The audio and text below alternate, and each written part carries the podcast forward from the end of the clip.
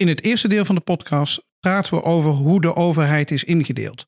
Oftewel het staatsrecht. Uh, Richard, wat houdt het staatsrecht eigenlijk in? Ja, dat is dus de manier waarop onze overheid is ingedeeld. We hebben verschillende bestuurslagen. We hebben de landelijke overheid, we hebben de provinciale overheid, we hebben de gemeentelijke overheid. En in het staatsrecht wordt dus de verschillen tussen die verschillen, of de verschillen tussen de overheden, die worden omschreven. Er worden duidelijke taken afgebakend. En zo krijgt elke bestuurslaag, die krijgt een eigen functie en een eigen taak. Mm En uh, je geeft al aan, voor, uh, we hebben het Rijk, we hebben de provincie, we hebben de gemeente. We kennen ook waterschappen in Nederland. Ja, daar ga ik altijd snel aan voorbij, aan die waterschappen. Uh, dat is natuurlijk een stukje heel bijzonder bestuur. binnen deze podcast en binnen de module bestuursrecht komt het waterschap eigenlijk niet of nauwelijks aan bod. Dus goed dat je ze noemt, het waterschap. Alleen ze zijn onderdeel van het bestuur. Alleen voor deze podcast denk ik dat we het beste qua uitleg buiten beschouwing kunnen laten. Absoluut. Dus we gaan kijken naar wat doet nu eigenlijk het Rijk? Wat doet de provincie? Wat doet de gemeente? Um, ze doen nogal veel. Um, mag een overheid zomaar alles zijn eigen taken verzinnen? Nee, absoluut niet. Nee, daarvoor eh, geldt het legaliteitsbeginsel. Dat betekent dat op het moment dat er iets in de wet staat, dan voert de overheid het uit. Maar de overheid die mag niet zomaar zelf taken gaan bedenken die ze uitvoeren. Dat zal eerst in een wet of in een algemene plaatselijke verordening moeten komen. En pas dan kan het daadwerkelijk uitgevoerd gaan worden. Precies, oftewel het legaliteitsbeginsel. Alles wat de overheid doet is gebaseerd op een wet. Het wordt gelegaliseerd in een wet. En pas als het in een wet staat, mag de overheid het ook uitvoeren. Um, en als we dan kijken naar die taken, dan zien we daarin natuurlijk ook verschillende terreinen waarop uh, gewerkt wordt. Want een overheid doet heel veel. Ja, dat zijn echt enorm veel.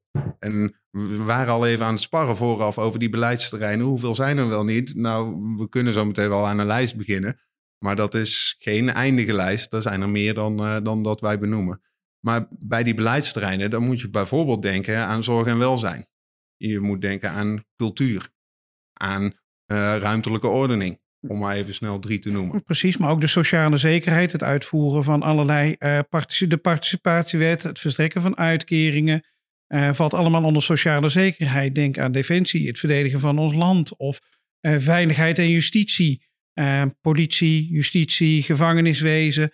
Allemaal terreinen waarop de overheid een taak heeft um, en waarop ze dus ja, allerlei zaken uitvoeren maar altijd weer gebaseerd op die wet en altijd uitgaande vanuit uh, die regelingen. Ja, en je ziet ook dat uh, op heel veel beleidsterreinen is ook een ministerie gevormd. En dan is er een ministerie, bijvoorbeeld van onderwijs, cultuur en wetenschap. Nou, over welk beleidsterrein zullen zij gaan? Ja, onderwijs, cultuur en wetenschap. Precies. Dus eigenlijk zie je dat, en ook lokaal zie je hetzelfde gebeuren met wethouders. Die hebben, al, die hebben portefeuilles, zoals het dan mooi heet. Uh, en daar zitten allerlei onderwerpen in en die kun je ook weer linken aan die verschillende beleidsterreinen. Um, de rol van de overheid is niet altijd hetzelfde, daar komt wel eens iets bij.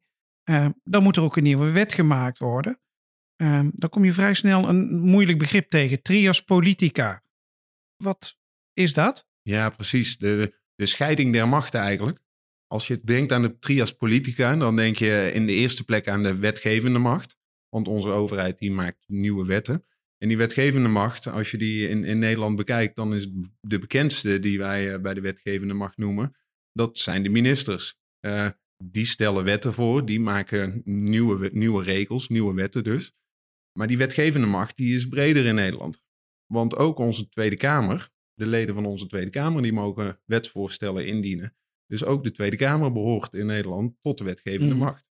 En dan zie je zelfs op provincies en gemeenten dat er regels gemaakt worden. Precies. Ook de lagere overheden, die behoren dus tot de wetgevende macht. Ja. En dan hebben we het op de provincie natuurlijk over de provinciale staten. Eigenlijk de Tweede Kamer van de provincie. En in een gemeente is het dan de gemeenteraad die uh, voor een deel in ieder geval de regels binnen de gemeente mag bepalen. En dus daar ook een stukje wetgevende taak heeft. Precies. De tweede macht, um, dat is de uitvoerende macht.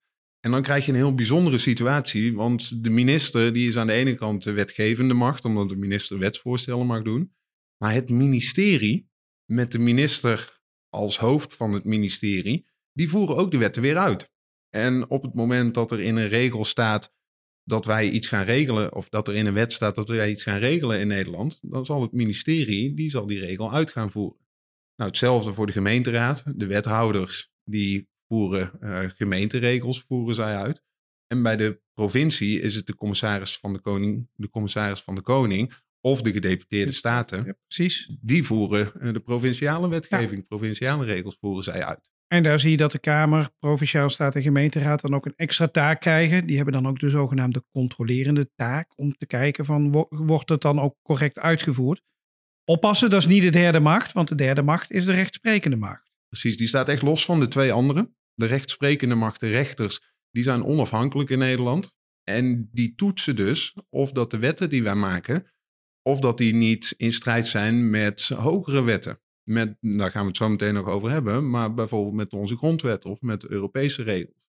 Wat de rechterlijke macht daarnaast doet, is op het moment dat in de uitvoering tekort wordt geschoten en burgers die klagen dat de overheid hun taken niet goed uitvoert, dan waar kunnen burgers dan klagen?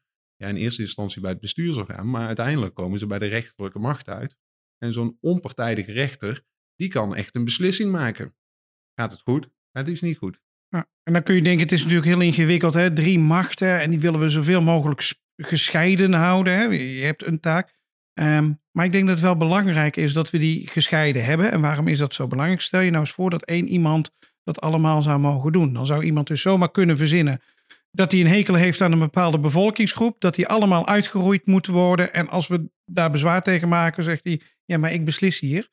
Als je dat niet hebt, ja, dan kom je vrij snel natuurlijk in een dictatuur terecht. Precies, de oplettende luisteraar die zal nu wel denken van, oh, het Nazi-Duitsland-regime in de jaren 40, ja, dat is echt zo'n voorbeeld van de drie machten die samen in één hand zitten. Maar we kunnen ook naar de huidige tijden kijken. Een land als Noord-Korea of een land als China. Ja, daar zitten alle drie de machten, die zitten in handen van de partij daar. Want daar is maar één partij de baas over alles. Precies. En zelfs in Europa, als je denkt aan een land als Hongarije of als Polen, daar staat de onafhankelijkheid van rechters staat echt onder druk. Want daar proberen de ministers-president, die proberen rechters die beslissingen nemen waar ze niet zo achter staan, die proberen ze te ontslaan, straf te geven, uh, minder salaris uit te betalen, met pensioen te sturen. Op allerlei manieren proberen ja, dictatoriale regimes, laat ik ze zo maar noemen, die proberen die machten samen te voegen. En op die manier dus uh, te zorgen dat juist die scheiding er niet meer is. En dus ook de kwaliteit van het staatsrecht en de kwaliteit van wetgeving en uitvoering daarvan, dat die uh, onder druk komt te staan.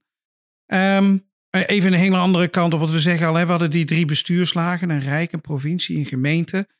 Nou doen die provincies en gemeentes doen heel erg veel. Die, die hebben ook hun eigen taken.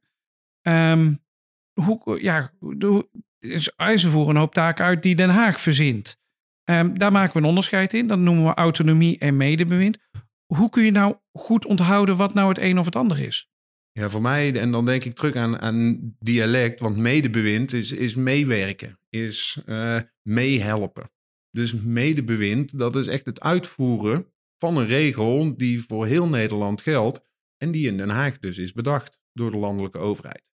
Um, autonomie daartegenover, als je denkt aan het woord autonomie, dan betekent dat je zelfstandig keuzes mag maken. En autonomie is dus voor gemeentes de zelfstandigheid om bepaalde keuzes te mogen maken. En dan als voorbeeld uh, noem ik heel vaak de hondenbelasting. Elke gemeente in Nederland die heeft autonomie om hondenbelasting al dan niet te heffen en hoe hoog de hondenbelasting te laten zijn. Uh, en daar kan nogal verschillen in zitten, kunnen we uit ervaring zeggen. Daar hebben we het wel eens over gehad. Ja, hè? zeker. Mijn hond kost niks en die van jou is 70 euro per jaar in Tilburg. Uh, 124 inmiddels per jaar. Dus dat is, het tikt inderdaad aardig door. En dan zie je dat de gemeente als Tilburg dus een autonoom een andere keuze maakt dan de gemeente Hilvarenbeek. Ik zeg altijd tegen studenten van onthoud nou gewoon, goh, zou deze regel in heel Nederland overal hetzelfde moeten zijn? En als dat zo is, dan is er meestal sprake van medebewind, want dan voer je gewoon een landelijke taak uit. Zeg je het maakt niet zoveel uit, dan is de kans groot dat je te maken hebt met autonomie. Um, voorbeeldje van zo'n zo, zo medebewindstaak is bijvoorbeeld het uitvoeren van de participatiewet. Oftewel het verstrekken van bijstandsuitkeringen. Echt een taak die de gemeente uitvoert. Maar het zou natuurlijk nogal raar zijn als je in Tilburg een veel hogere bijstandsuitkering zou krijgen dan wanneer je in Geelse Rijen woont, wat er gewoon naast ligt. Um, of dat je in Geelse Rijen aan andere voorwaarden moet voldoen dan in Tilburg. Die regeling is gewoon landelijk en gemeentes voeren die slechts uit. Oftewel, medebewind. Ja, en hetzelfde geldt bij- bijvoorbeeld voor jeugdzorg. Er is een landelijke wetgeving over jeugdzorg. En gemeentes die moeten het uitvoeren. Maar die mogen niet zelf bepalen of dat zij meer of minder of andere zorg aan jeugd gaan geven. Nee, dat zijn landelijke richtlijnen. Precies. Na- En daar zie je dat daar nu de spanning op zit dat gemeentes wel zoeken naar waar, waar kan ik een stukje zelf sturen. Maar de grote lijn, het kader is gewoon landelijk vastgesteld en daar moet dus gewoon iedereen zich aan houden. Ehm, we zeiden al, bestuurslagen eh, of een overheid krijgt niet zomaar een taak, die moet vastgelegd worden. Ehm, een van de dingen die studenten altijd lastig vinden in onze lessen.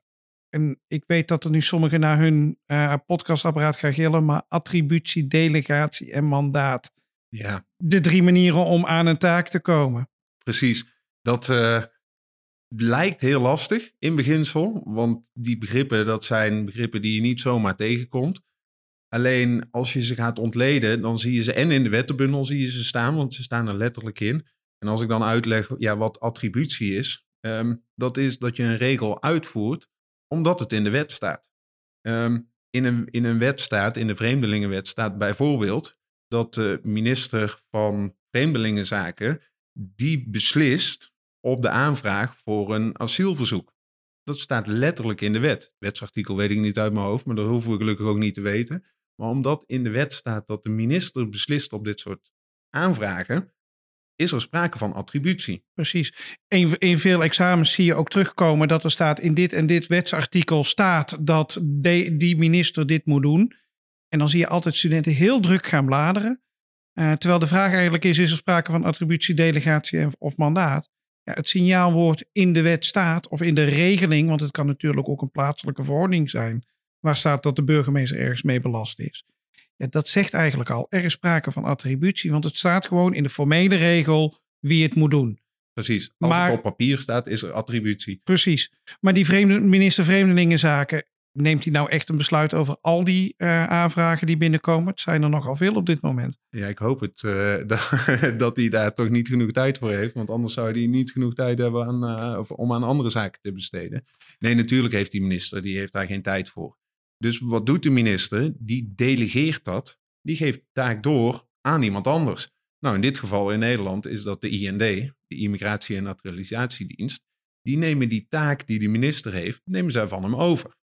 En bij delegatie is het zo dat als je de taak overneemt, dat je ook de verantwoordelijkheid overneemt. Dus als het fout gaat, dan is de IND ook verantwoordelijk voor de fouten die gemaakt zijn. Precies. Dus ook het bezwaar wat je eventueel maakt, komen we veel later nog op terug, gaat naar de IND toe. Precies, want zij hebben zowel de taak als de verantwoordelijkheid gekregen. Dat is wat delegatie betekent. Ja. Soms eh, is het zo dat je een taak krijgt, maar als het fout gaat, dan heb je niet de verantwoordelijkheid.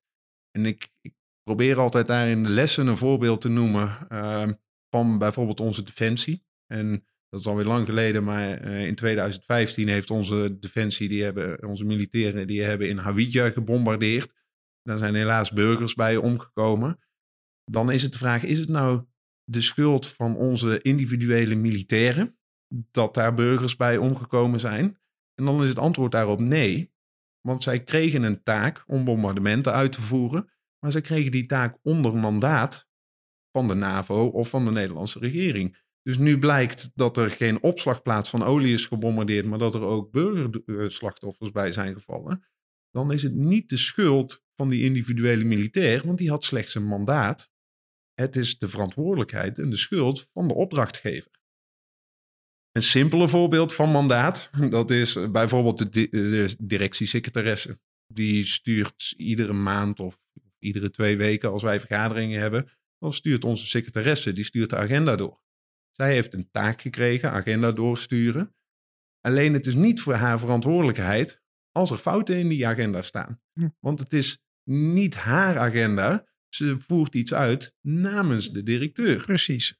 En daar, en daar zit het ermee. Je handelt namens iemand anders. En daarmee blijft de verantwoordelijkheid ook bij een ander liggen. Als je ze alle drie in één voorbeeld zou willen hebben, dan zou je ook kunnen kijken naar eh, als je een auto hebt en die moet gekeurd worden. In de wet staat dat de minister van eh, Verkeer en Waterstaat verantwoordelijk is voor dat het verkeer op de weg veilig is. Maar ja, ik kom nog wel eens in een garage. Ik heb nog nooit gehad dat de minister onder mijn motorkap keek. Dat doet het garagebedrijf. Die zijn namelijk, ge- eh, die hebben de delegatie gekregen om keuring uit te voeren via de, het RDW. Precies. En uiteindelijk is er een medewerker in de garage. Die staat echt te keuren en het rapport in te vullen. Maar die heeft van zijn directeur het mandaat om te keuren. En op het moment dat ik dus het niet eens ben met de uitslag, omdat hij mijn auto afkeurt, kan ik naar de garagehouder om te klagen. Want die heeft de taak en de verantwoordelijkheid overgenomen. En dan heb je ze alle drie in één eh, voorbeeld. Attributie, wat staat in de wet? Delegatie, de taak overnemen met verantwoordelijkheid. Mandaat, een taak uitvoeren, maar de verantwoordelijkheid ligt buiten jouzelf. Yes. En daarmee zijn we aan het einde gekomen van het eerste deel, namelijk staatsrecht. In het volgende deel gaan we je wat meer vertellen over de indeling van het bestuursrecht.